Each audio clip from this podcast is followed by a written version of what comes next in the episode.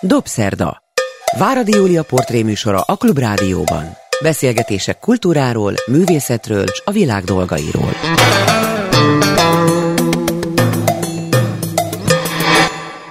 Jó estét kívánok, ez a Dobszerdányi Váradi Júlia vagyok, jó napot kívánok azoknak, akik vasárnap délben az ismétlésben hallgatnak bennünket, vagy az interneten bármikor.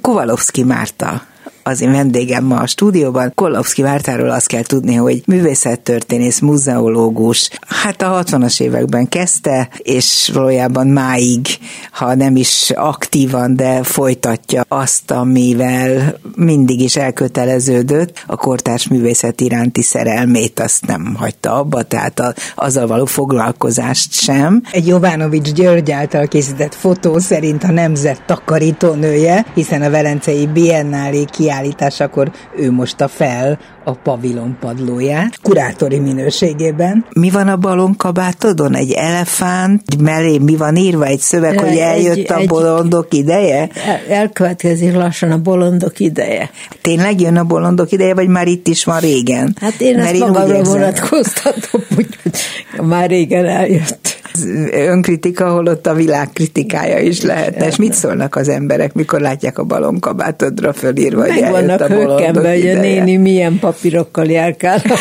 És volt, aki megkérdezte, hogy ez micsoda, és mondta, hogy ez egy irodalmi idézet Daniel Kélmannak a híres német író könyvéből vett. Könyvéből vett idézet, amit a magvető kiadó választott ki, és csináltatta ezt a kitűzőt, és én nagyon büszkén viselem, mint bolond.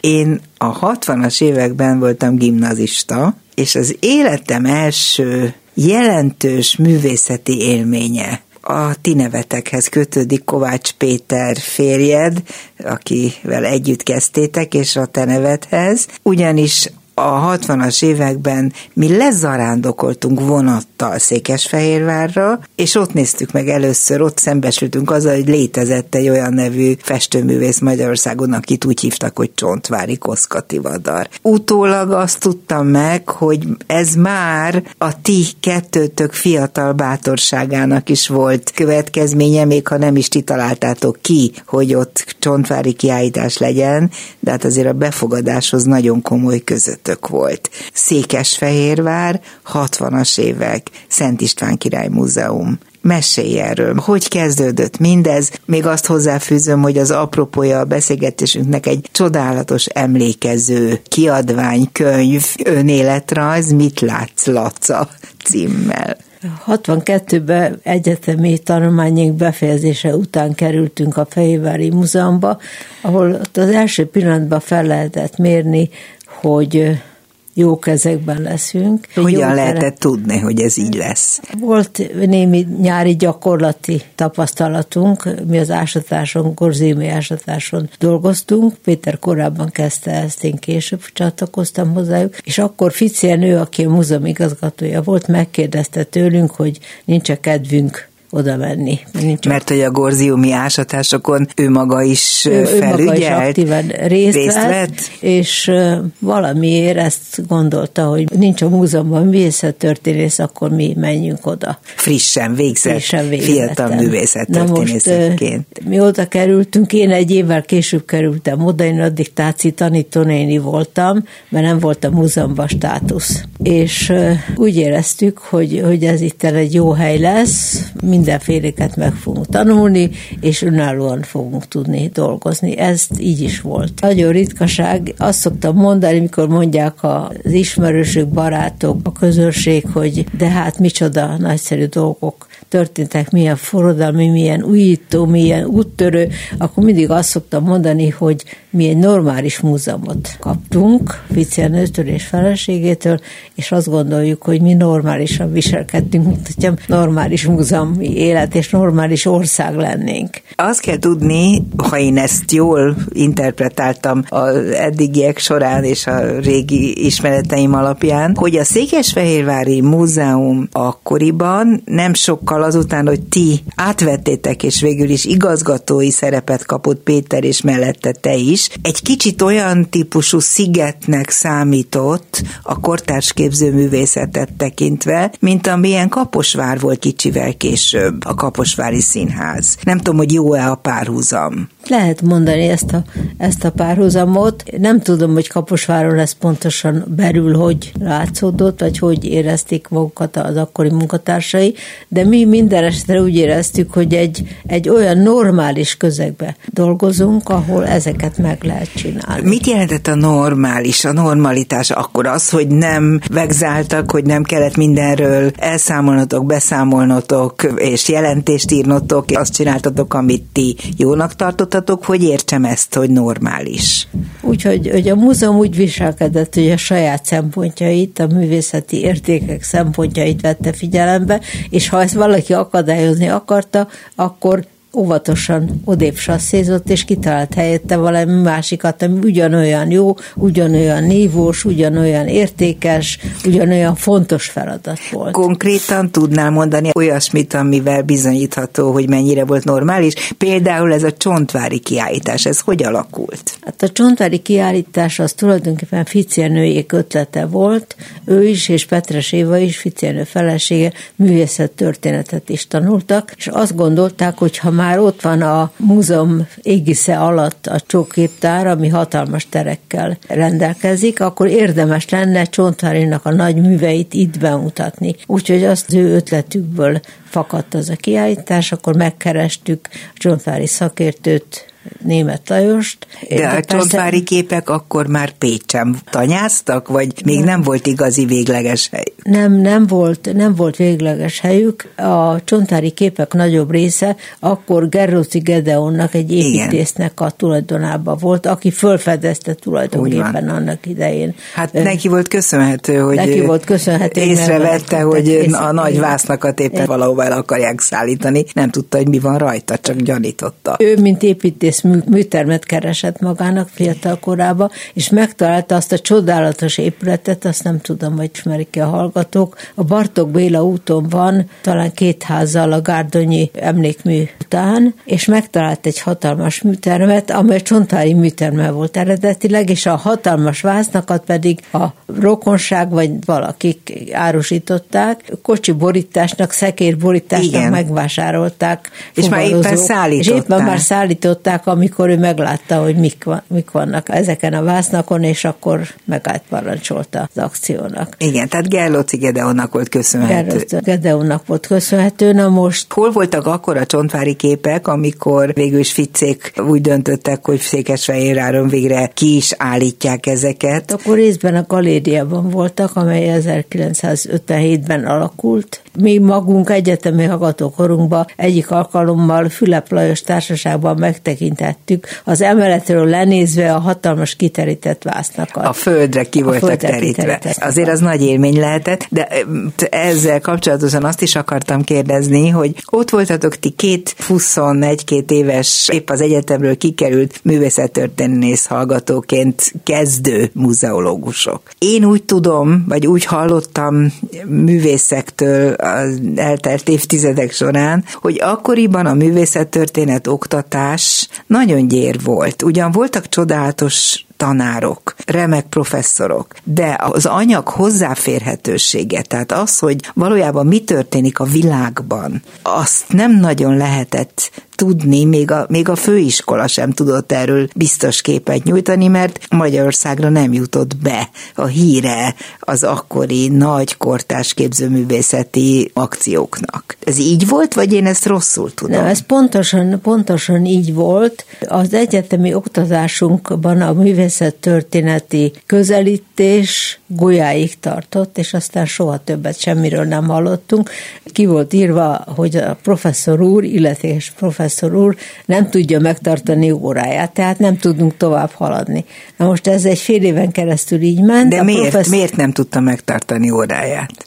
Betegség miatt, Szóval elmaradtak az órák. Elmaradtak az órák. Golyától frissebb dolgot, az, még az impressionistákat se nem tanultuk, mond. nem is hallottunk róla, hogy Ezt komolyan mondom? Vannak. Ezt komolyan mondom. Na most onnan tájékozottunk, hogy az egyetemben szebb a Váci utcában volt a híres idegen nyelvű könyvesbolt, és az oda bejött kiadványokat ott lelkesen lapozgattuk, amire a könyvesbolt munkatársai nem voltak nagyon boldogok. De viszont néha meg lehetett mondani zád Zádorna professzor nőnek, hogy valamit találtunk, valami nagyon érdekesnek néz ki, esetleg a tanszéki könyvtárnak érdemes lenne ezt beszerezni. És beszerezte Zádor Beszerezt, Anna? Beszerezték, igen, szólt a könyvtárosnak, beszerezték, tehát mi ilyen kéz alatti módon tudtuk tájékozódni. Emlékszem rá, hogy amikor egyetemi hallgatók voltunk, és 59-ben volt egy nagy, azóta nagyon híresé vált francia könyvkiállítás, ami egy vándor kiállítás volt,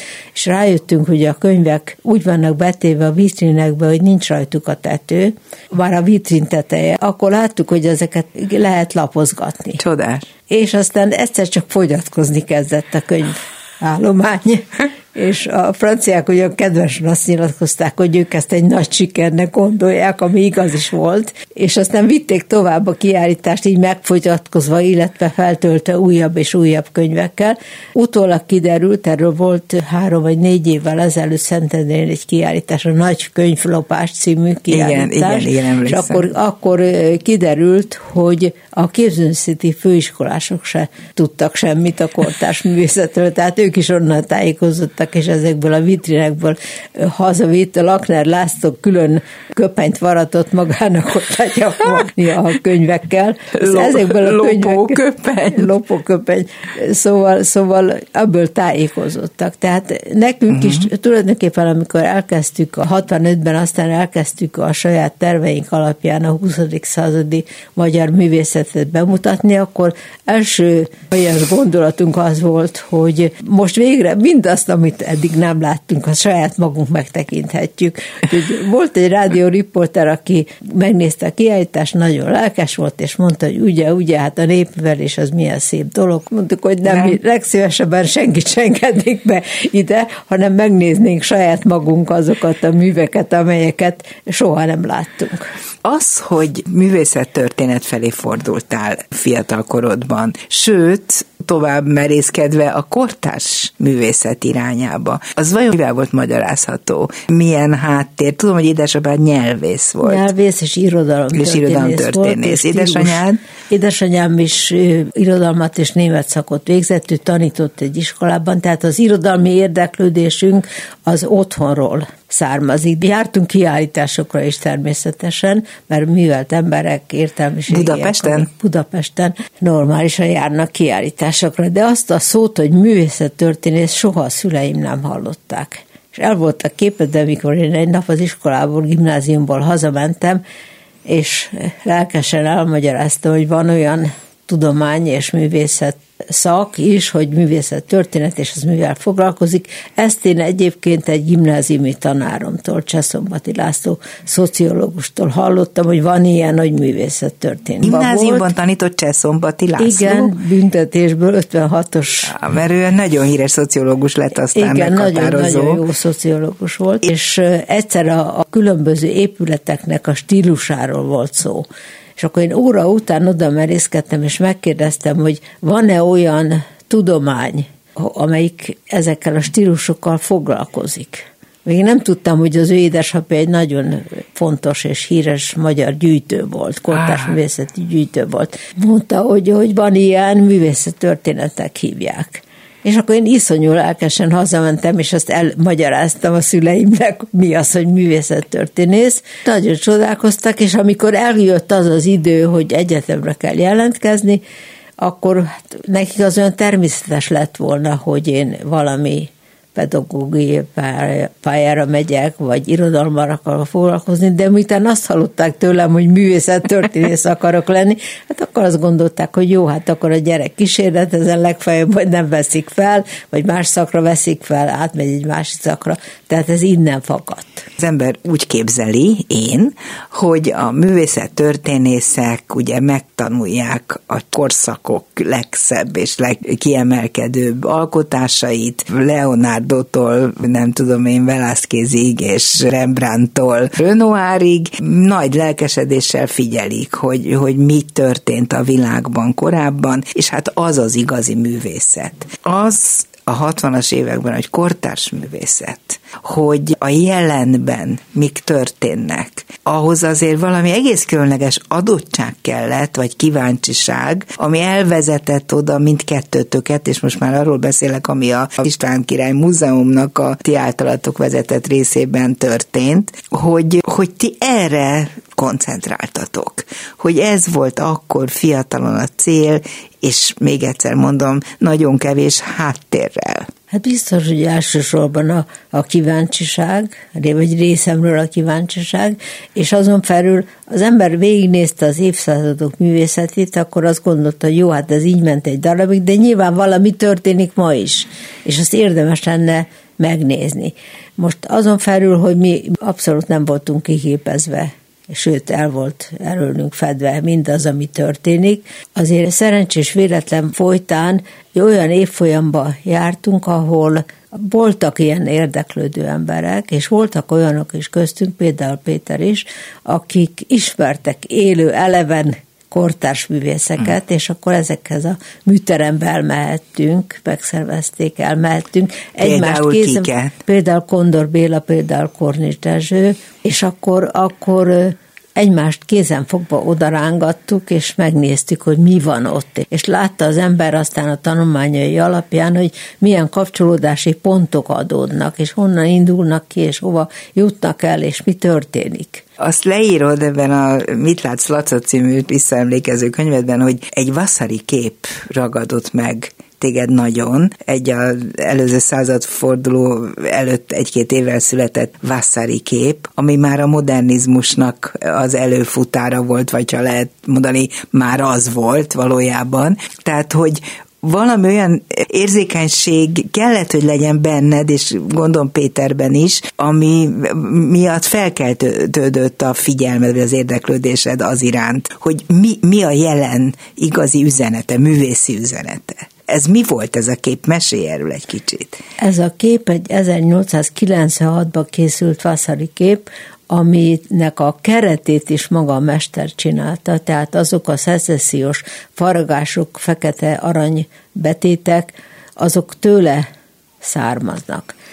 Ezt a képet mi tényleg egy véletlen szerencse folytán láthattuk, amikor a 65-ben a 20. századi sorozatot előkészítettük, akkor nagyon szerencsés módon évfolyamtársunk volt egy Solymár István nevű művészet történész, aki akkor a galéria főigazgatója volt, és tőle kérdeztük, hogy milyen anyag van a galériába századfordulós, és mondta, hogy hát odaadja a raktárat nézzünk körül, hívott egy raktárost, körülnézhetünk, és ott befoghálósodva láthattuk ezt a képet, amit soha az előtt semmilyen szakirodalomban nem olvastunk, és hát iszonyúan megragadott minket, mert tetőtől talpig, fülétől a farkáig, egyik kerettől a másikig szezessziós művészet volt. És akkor úgy gondoltuk, hogy hát ezt a művet mindenképpen kiválasztjuk erre a kiállításra. Most azóta eltelt nagyon sok év, és az ember azt tapasztalta, hogy ez egy ilyen sikerdarabja lett a magyar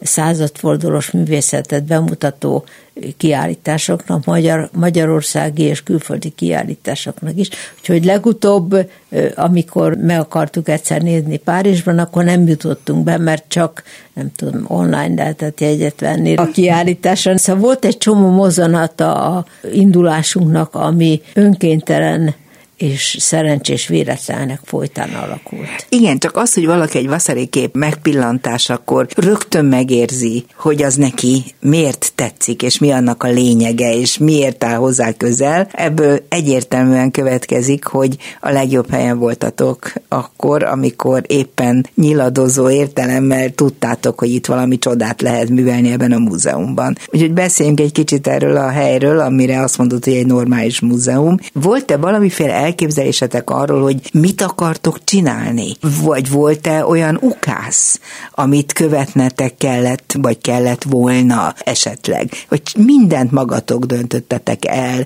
találtatok ki? Mindent magunk találtunk ki. El kell mondanom, hogy amikor elkezdtük a a 20. századi sorozatot, tulajdonképpen az két év alatt alakult ki. Tehát a Csontvári után kezdtünk arra gondolni, hogy nézzük meg, hogy mi történik a 20. században, és szerencsés dolog az is, hogy ezt mi kitalálva, Ficjenőnek elmesélve, azt érezhettük egyszer csak, hogy nem csak, hogy bólogat, hanem hogy a hátát fogja tartani, uh-huh. hogyha bármi ellenvetés. Volt történik. ellenvetés?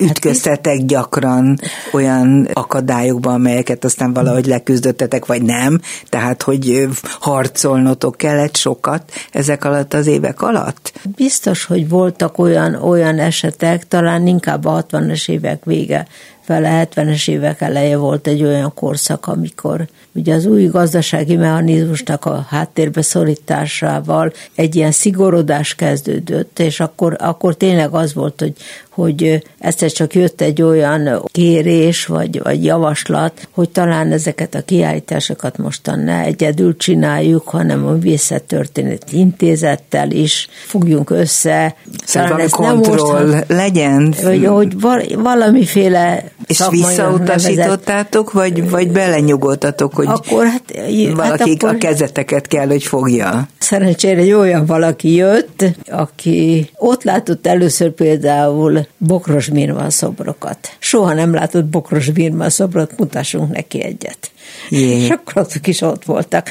Szóval ki lehetett térni, vagy, vagy lehetett olyan helyzeteket teremteni, amikor, amikor nem érvényesült tehát nem, nem érzed úgy most így visszatekintve erre az időszakra, ebből a könyvből nem olvastam ilyesmit, de még az is felmerült bennem, ismerve Kowalowski Mártát, nagyon pontosan tudom, hogy a jó indulat a legerősebb tulajdonsága, tehát hogy te próbálsz valószínűleg egy kicsit elfelejteni olyasmit, ami, ami bántó volt, ami nehézség volt. Megemlítgeted, de olyan nagyon nem foglalkoztál vele, akkor sem talán. És ez vitt előre, ez meggyőződésem ugyanígy Biztos, a férjedet, Kovács Pétert Igen. is, tehát két olyan emberről beszélünk, akik azt hiszem tényleg a, a, a jóság és a jó indulat megtestesítői, ezt nem akarom eltúlozni, de tényleg így van, hogy, hogy próbáltatok mindig a jó felé menni.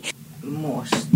Szóval semmi, semmi olyasmire nem emlékszel, amikor úgy megdorgáltak benneteket, vagy amikor ellenőriztek, hogy, hogy nem állítok-e ki valakit, akit nem szeret a rendszer? Két esetet tudnék mondani, 65-ben és 69-ben 65-ben Kornis Dezső kiállítása volt, 69-ben Vajda Lajos emlékkiállítás volt, mind a két alkalommal Acél György látogatott meg minket. Hát dorgálási szándékkal. Elő, hát valószínűleg dorgálási szándékkal, mert előtte kaptunk a megyei pártbizottságról egy telefont, hogy legyünk bent ficékkel együtt, mert acélelvtárs megkívánja tekinteni a kiállítást. Na most az első alkalom az, az, nagy, az a Kornis Dezső kiállítása volt, az nagyon érdekes volt, mert amikor acélelvtárs megtekintette a kiállítást, és éppen a dorgálásba kezdett volna nagyon magas hangon, akkor Ficérnő mosolyogva az íróasztalak mögül azt mondta, hogy acélelvtárs kérem, nem vagyok hozzászokva, hogy az irodámban ilyen hangon beszéljenek velem. Hoppá, nem rugatta ki azonnal? Nem, nem, hanem alábbhagyta az ordítást. Ez legyen az ő pozitív Meg, Először is megkérdezte, hogy, hogy meddig lesz a kiállítás még nyitva. Kiderült, hogy ez nem tudom, vasárnapi nap volt, és hétfőig volt hivatalosan a kiállítás, és azt mondta, hogy jó, de hát maguk olyan kiállításokat rendeznek, mint Kordis Dezsőt, aki egy jó elvtárs volt egyébként, de hát mit mondjak azoknak az embereknek, akik kiállítási helységeket keresnek, például Farkas Aladár. Ki volt Farkas Aladár? Farkas Aladár szobrász, és akkor a Péter azt mondta, hogy acélelvtárs kérem, az nem szobrász. Nagyon bátrak voltak. Acélelvtárs azt mondta erre, hogy, hogy de ezt kimondja meg neki. Majd én megmondom, mondta Kovács Péter. Ez gyönyörű Ha megtetszik bízni, akkor én megmondom. Most a másik alkalommal... De nem lett bajotok ebből. De semmi bajunk nem lett. Megnyugodva távozott, hogy ő megtette magáét, ordított egyet, és kész. Hát. És a kiállítás egyébként is bezárva, mert vége van a kiállításnak. A másik alkalom az Vajdalajos emlékkiállítás volt, amikor nem ő jött személyesen, hanem csak egy üzenetet kaptunk a párbizottságon keresztül, hogy van valami a Vajda kiállításban, ami nem odavaló. És el nem tudtuk képzelni, hogy mi lehet, és akkor viccékkel fölmentünk a kiállításba egy hétfői napon, és próbáltuk megfejteni, hogy azok a Héber betűk, amik a képeken vannak, hogy talán azok jelentenek valamit, vagy az ábrázolás maga, vagy és akkor egyszer csak megtaláltuk egy vitrínbe, a dokumentációs irodalomban volt egy nyugat szám, ahol a Ferenci Noé, azt hiszem a Ferenci Noémi valamit írt a Trockképerről, és ezt nem lett volna helyes kiállítani. Akkor Trotsky neve az Igen. nagyon véres ronynak számított. De mi lett? Kivettétek? Hát kivettük, a, hát annyi, annyi papír volt ott, annyi könyv volt, pont ez nem hiányzott onnan.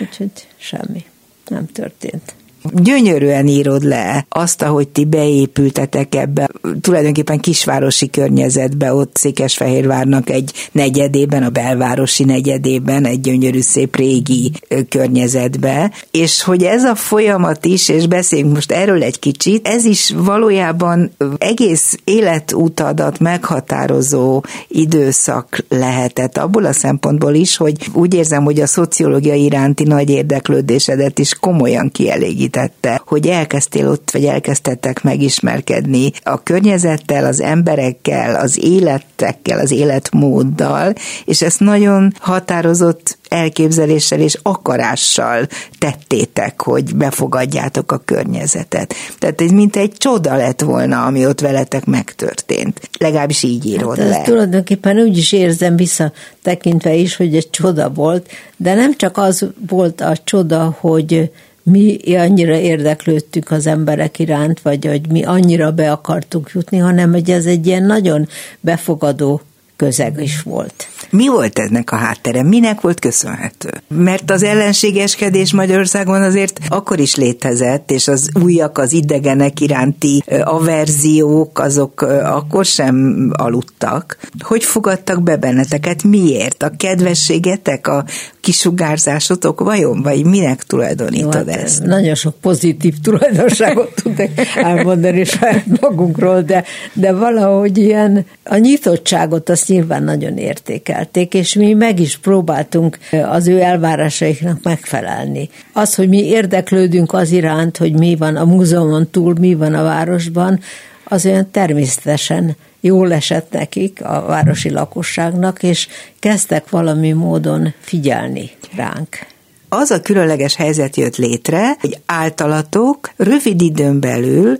ez a múzeumépület, ami ott áll egy kis téren, és egy nagyon vonzó, kedves épület, bár sok baj volt vele, meg gondolom nem volt, meg is írod, a restaurálásnak nem nagyon sok lehetősége volt ott, hogy ez az emberek érdeklődését egyszer csak felkeltette. Olyanok is bejöttek, akik talán soha életükben korábban múzeumban nem jártak, tehát mintha szervessé tettétek volna a múzeumi élet, a művészet, a szépség jelenlétét ebben a kis városrészben ami valószínűleg korábban akármilyen remek igazgató lehetett Fitz Jenő, korábban nem ez volt a helyzet. Így látod? Biztos, hogy, hogy ők is azért sok mindent megtettek ez ügyben, mert azt például tudom, hogy amikor mi oda kerültünk, a múzeum stábja, a szakembereken kívül, tehát a régészeken, néprajzoson, művészettörténészeken kívül szociológiailag nagyon vegyes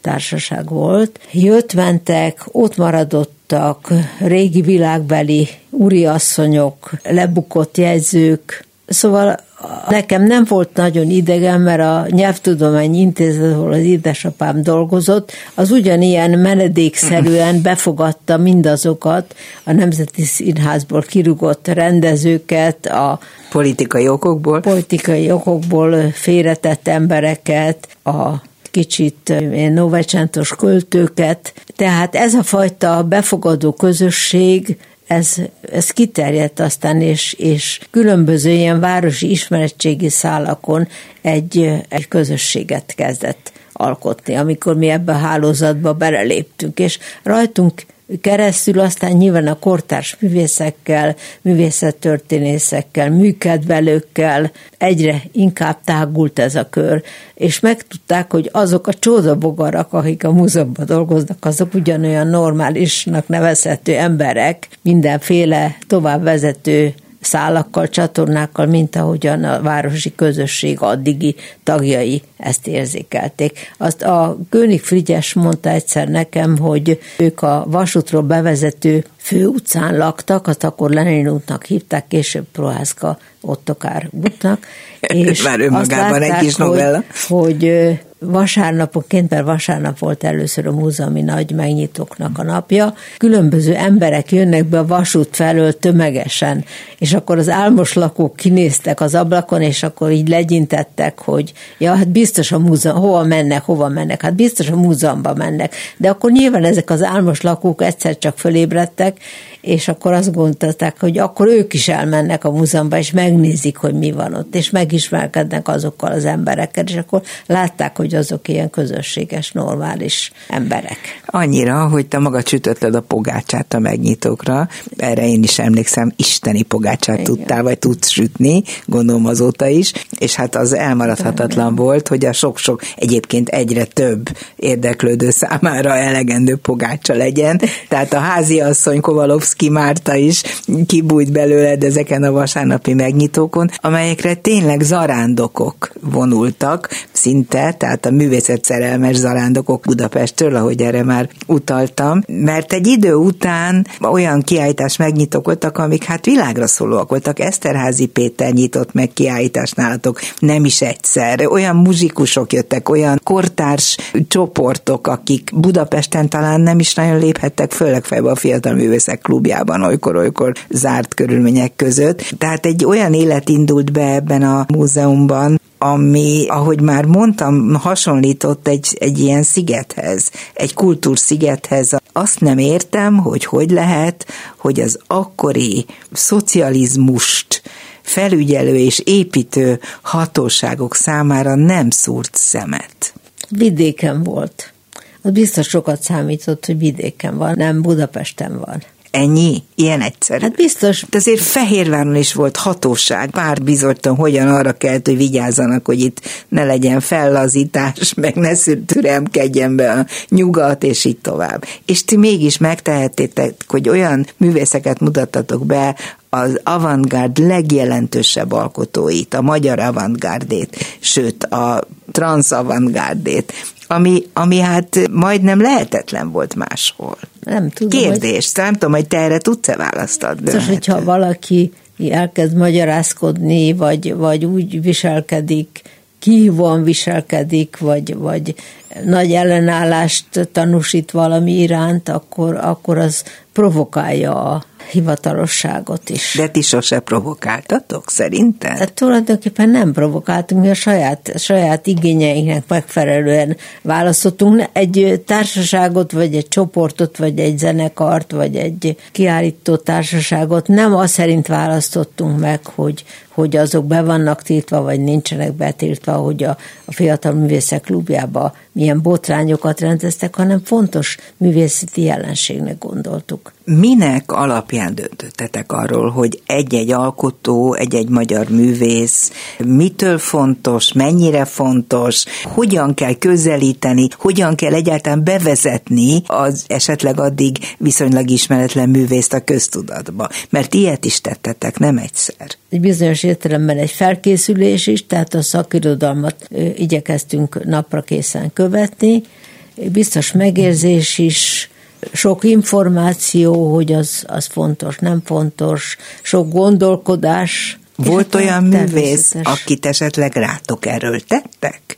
Előfordult, hogy azt mondták, hogy, hogy hát azért őt mindenképpen itt be kell mutatni. Nem emlékszem ilyenre.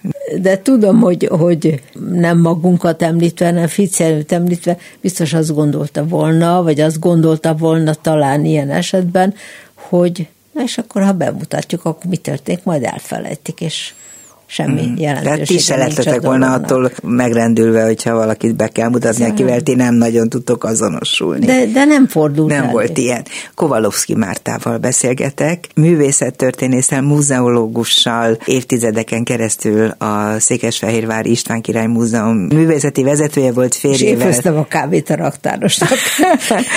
és te készítetted a pogácsát a megnyitóra. Férjével Kovács Péterrel, aki csodálatos igazgatója volt a múzeumnak, és akiről azt kell tudni, és ebben a könyvben azért nagyon sok szempontból egyrészt ő is benne van persze, de benne van az a sok minden, amit azt hiszem, hogy az ő révén került még közelebb hozzád, még ha otthonról is hozhattál ilyet. Az a költészet, Kovács Péterről tudni kell, hogy Pilinszki János rokona, nagyon szoros kapcsolat volt nagybácsiként, nagyon sokat kapott tőle, és nagyon szoros volt a kapcsolat. A Mit látsz, Laca remek című könyvedben nagyon sok az idézet, nem csak Pilinszkitől, de sokaktól. Tehát Kertész Imrétől, Eszterázi Péteren keresztül, Petri Györgyön át, Nádasig és József Attiláig mindenfelé kitekintettél, amivel bizonyítod, hogy milyen hihetetlen erős közük van a művészeteknek egymáshoz, hogy hogyan fonódnak, kapcsolódnak össze. Tudatos-e, hogy úgy terveztétek általában ezeket a kiállításaitokat, hogy abban benne volt az egész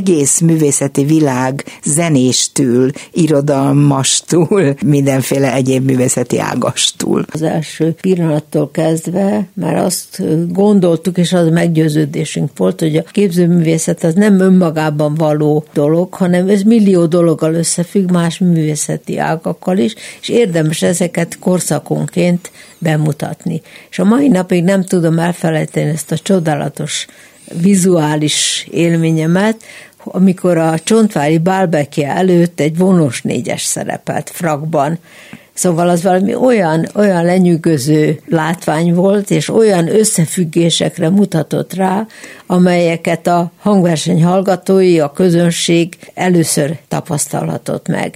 Most ebben nekem magam részéről az egykori nyugatestek jelentettek egy nagyon fontos mozzanatot, ahol szintén az irodalom felől közelítve más művészeti ágakat is bemutattak. És azt gondoltam, hogy ezt meg kellene próbálni. Most látom a mai múzeumi életben, hogy ez egy hirtelen kibomlott és nagyon felkapott ismeretterjesztési forma is lett egyúttal, Szóval az, amikor a galéria textúrákat igen, de... rendez, vagy meghívnak kis színházi csoportokat, hogy mutassanak be abból a korszakból, vagy az akkori korszaknak a művészetére reflektáló darabokat, akkor ez a meggyőződés, vagy ötlet húzódik meg a háttérben. De azt kell mondanom, hogy, hogy az István Király Múzeum ezeket ideje korán saját erejéből, néha nagyon-nagyon nehéz körülmények között, mert nem volt mikrofonunk, nem volt zongorák, például ugye a zen, és a, mindjárt mondok a zongoráról egy, egy példát, nagyon nehéz körülmények között megpróbálta megvalósítani. Amit az zongoráról akarok mondani, hogy volt egyszer egy olyan kiállításunk régi és új avantgárd címben, ahol azt mutattuk, vagy szerettük volna bemutatni, hogy a klasszikus magyar 20. századi művészetnek az avantgárd törekvéseire hogyan épült rá a 70-es évek második felében kibontakozó ö, magyar avantgárd, és ehhez mi meghívtuk egy koncertre az új zenei stúdiót, ami 69-ben alakult. Na most az ő kérésük az volt, hogy összeállították a műsort, közte volt a Vidovszki Lászlónak a Schröder halála című darabja, ahol az történik, hogy miközben Vidovszki zongorázik, aközben az asszisztensei, akik szintén zeneszerzők voltak, kis filcdarabokat dugdosnak be a, a zongorába, zongorába és lassan elhalkul a zongora, és meghal. Ez a Schröder halála. Na most le kellett szállítanunk Pestről egy zongorát, egy zongora hangoló vonaton jött, egy táskával, és felhangolta a zongorát. És imádkoztunk magunkba, hogy nehogy ott maradjon a koncerten, mert akkor fogja látni, hogy tökre a munkáját. Nem maradt ott? Nem maradt ott, mert már egy másik zongora várta valahol másút, és azt kellett felhangolja. Úgyhogy hogy mindig eszembe jut ez, amikor, amikor most olvasom, vagy, vagy hallom, hogy milyen milyen események történnek a közönség bevonásával a galériában, vagy a Szépművészeti Múzeumban, vagy persze mindenféle más kiállítási helyen is, mert ez a célunk volt, hogy az emberek ezeket a, a külön, fejükbe különálló dolgokat valahogy össze tudják kapcsolni. Azt szoktam mondani, hogy ez olyan, mint a keresztemes simzés, sose, sose lehet tudni, hogy a tű hol jön ki.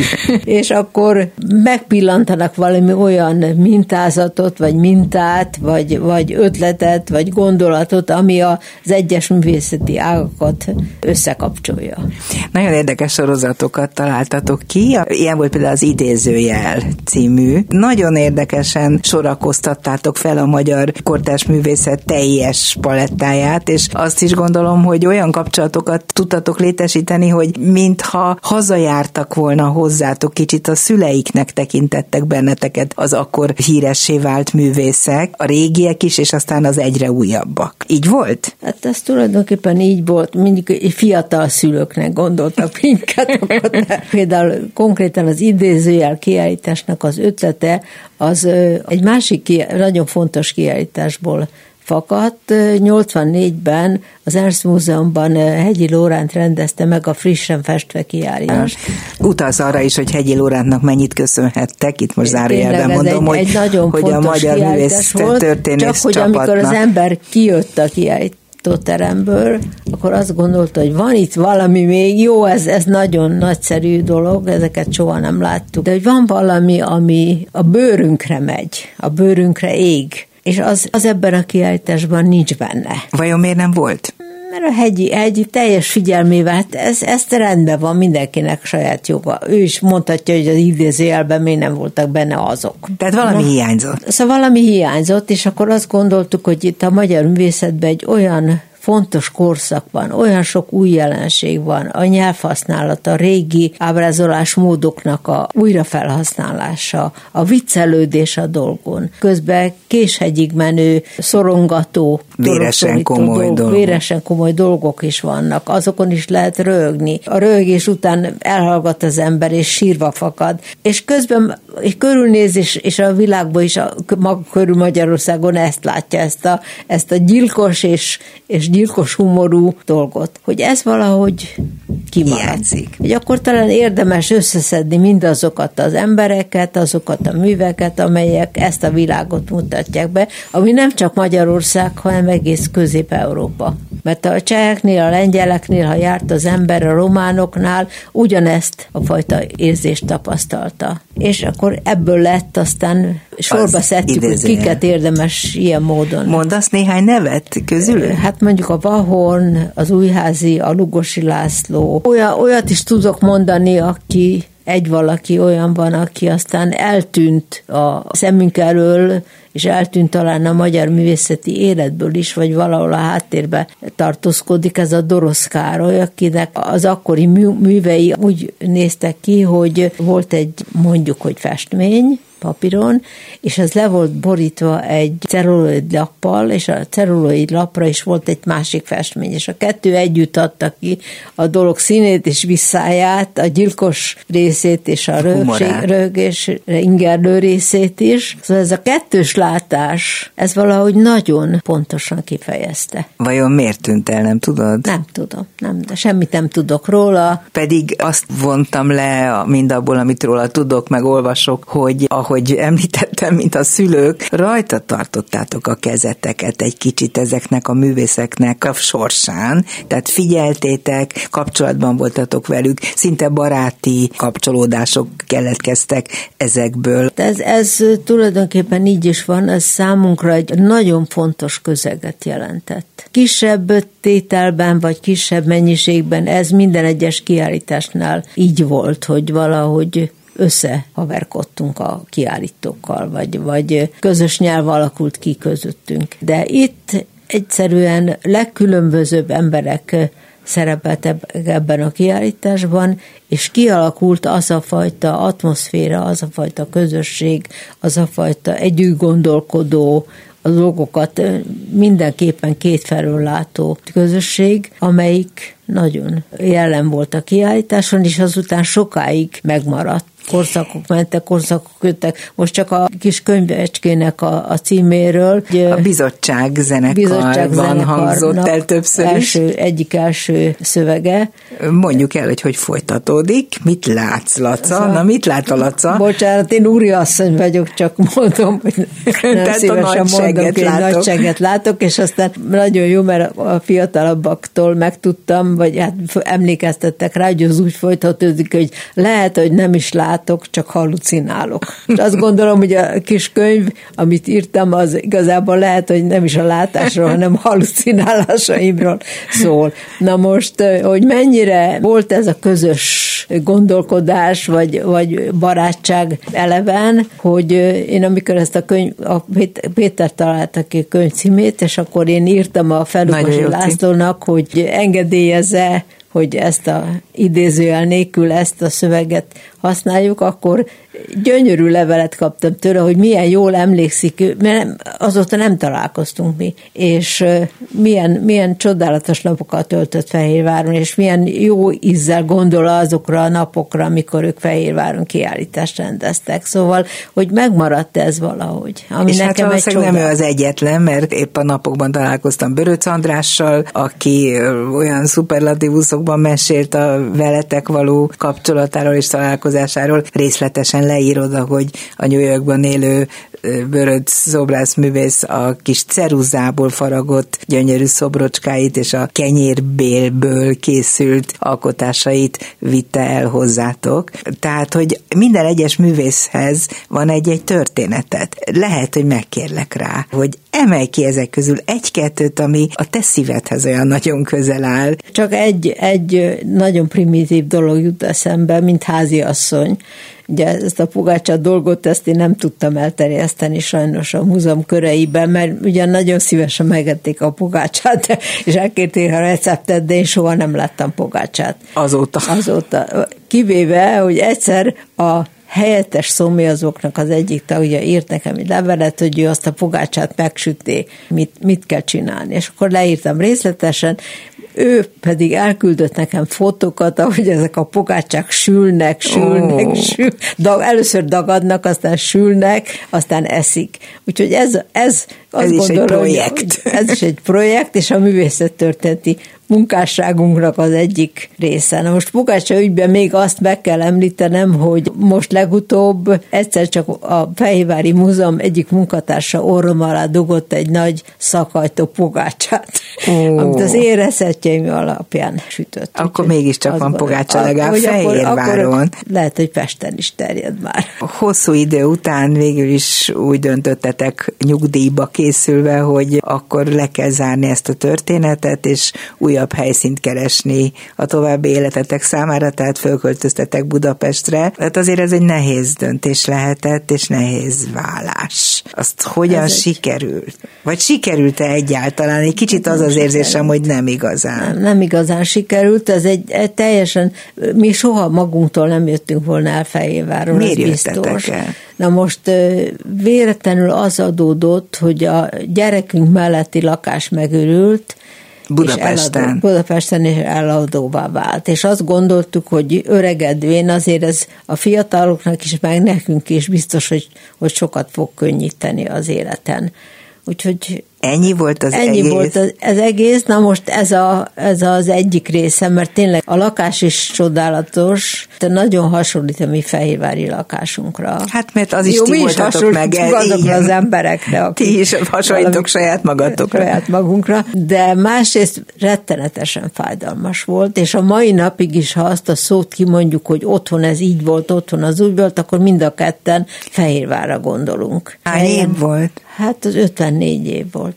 Szóval azért, azért az egy emberöltő. Írom is egy helyen, hogy, hogy azért az egy, egy nagyon súlyos, begyógyíthatatlan sebet is okozott miközben minden rendben van. El kellett jönnötök a múzeumból, vagy az is a saját döntésetek volt? Hát az a saját döntésünk volt. Az, De nem. úgy éreztétek, hogy lezárult egy korszak, mert a könyvedből azt bogoztam ki, hogy szembenéztél egy nagyon furcsa, te ezt a magad pozitív módján úgy írod le egy izgalmas változással, de hát, hogy lezárult a művészetnek egy olyan korszaka, amivel azonosulni tudtál.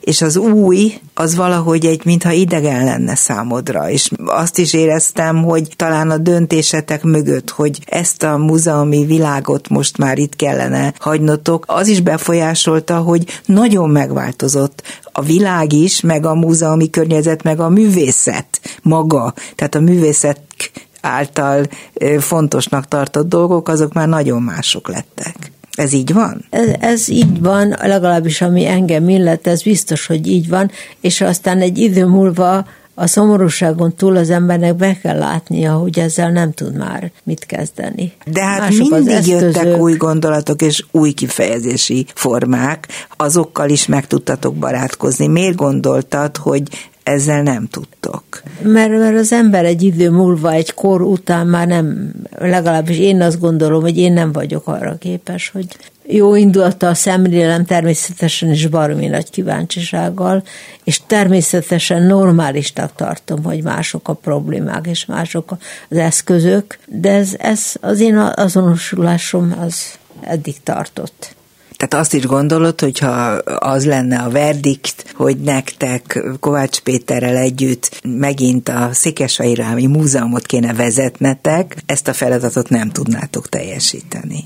Illetve hát rosszul tudnánk teljesíteni, mert úgy tudnánk teljesíteni, ahogy mindig is csináltuk, és nem tudnánk alkalmazkodni az új követelményekhez. Tehát az ma már nem lenne érvényes, amit ti hát, akkor nem, gondoltatok. Ez, ezt, de ez egy borzasztó fájdalmas felismerés, mert ez egy kicsit azt is diktálja, hogy nincsen folyamatosság, hogy valami nagyon lezárulhatott és bezárulhatott, és ami most kinyílt, ahhoz nektek már tulajdonképpen nincs is közöttök. Hát ez részben igaz, másrészt meg, meg azt gondolom, elég sokat jártunk ásatásokra, régészeti feltárásokra, amíg a múzeumban dolgoztunk, és ott az ember látta, hogy ugyan nem, nem egy emberöltővel mérik azt az időt, hanem sok évszázaddal, ami alatt bekövetkezik egy változás, de aztán történik megint egy változás, és megint egy változás, és sok változásból összeadódik egy folyamatosság. Én azt nem kérdőjelezem meg, hogy ez nem lesz folytatása valahol a mi múzeumi munkánknak és a, az évszázadok alatt létrejött művészetnek, csak valami más dolog, és le kell vonni a konzekvenciát, hogy ezzel én nem tudok már igazából mit kezdeni. Visszajártok Fehérvárra? Visszajárunk Fehérvárra természetesen. Mi a helyzet ma a múzeumban? De most nem szeretnék beszélni, mert annyira, annyira egyrészt nem is tudom, mert lehetőleg nem. Nem akarod Nem tudni. akarom tudni. A, ami nagyon érdekes, hogy megy az ember kora reggel az Icsiligetben, sétálgat, és akkor egy ablakon kikiabál valaki, és aztán ki is jön a kapun, csak azért, hogy minket üdvözöljön, mert már olyan régen látott, egy fehérvári lakós. Másrészt pedig rengeteg ember köszön ránk az utcán, akiről fogalmunk nincs, hogy kicsoda.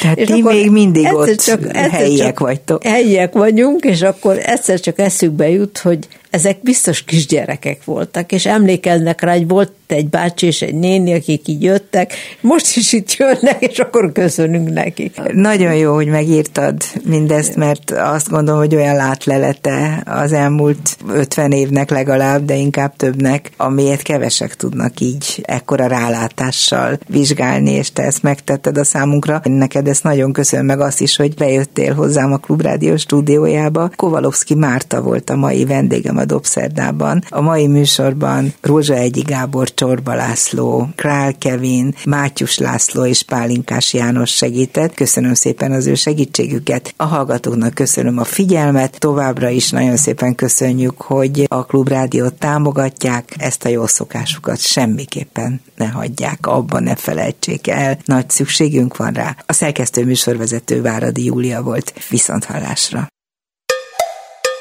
Dobszerda. A világ dolgairól beszélgetett vendégével Váradi Júlia.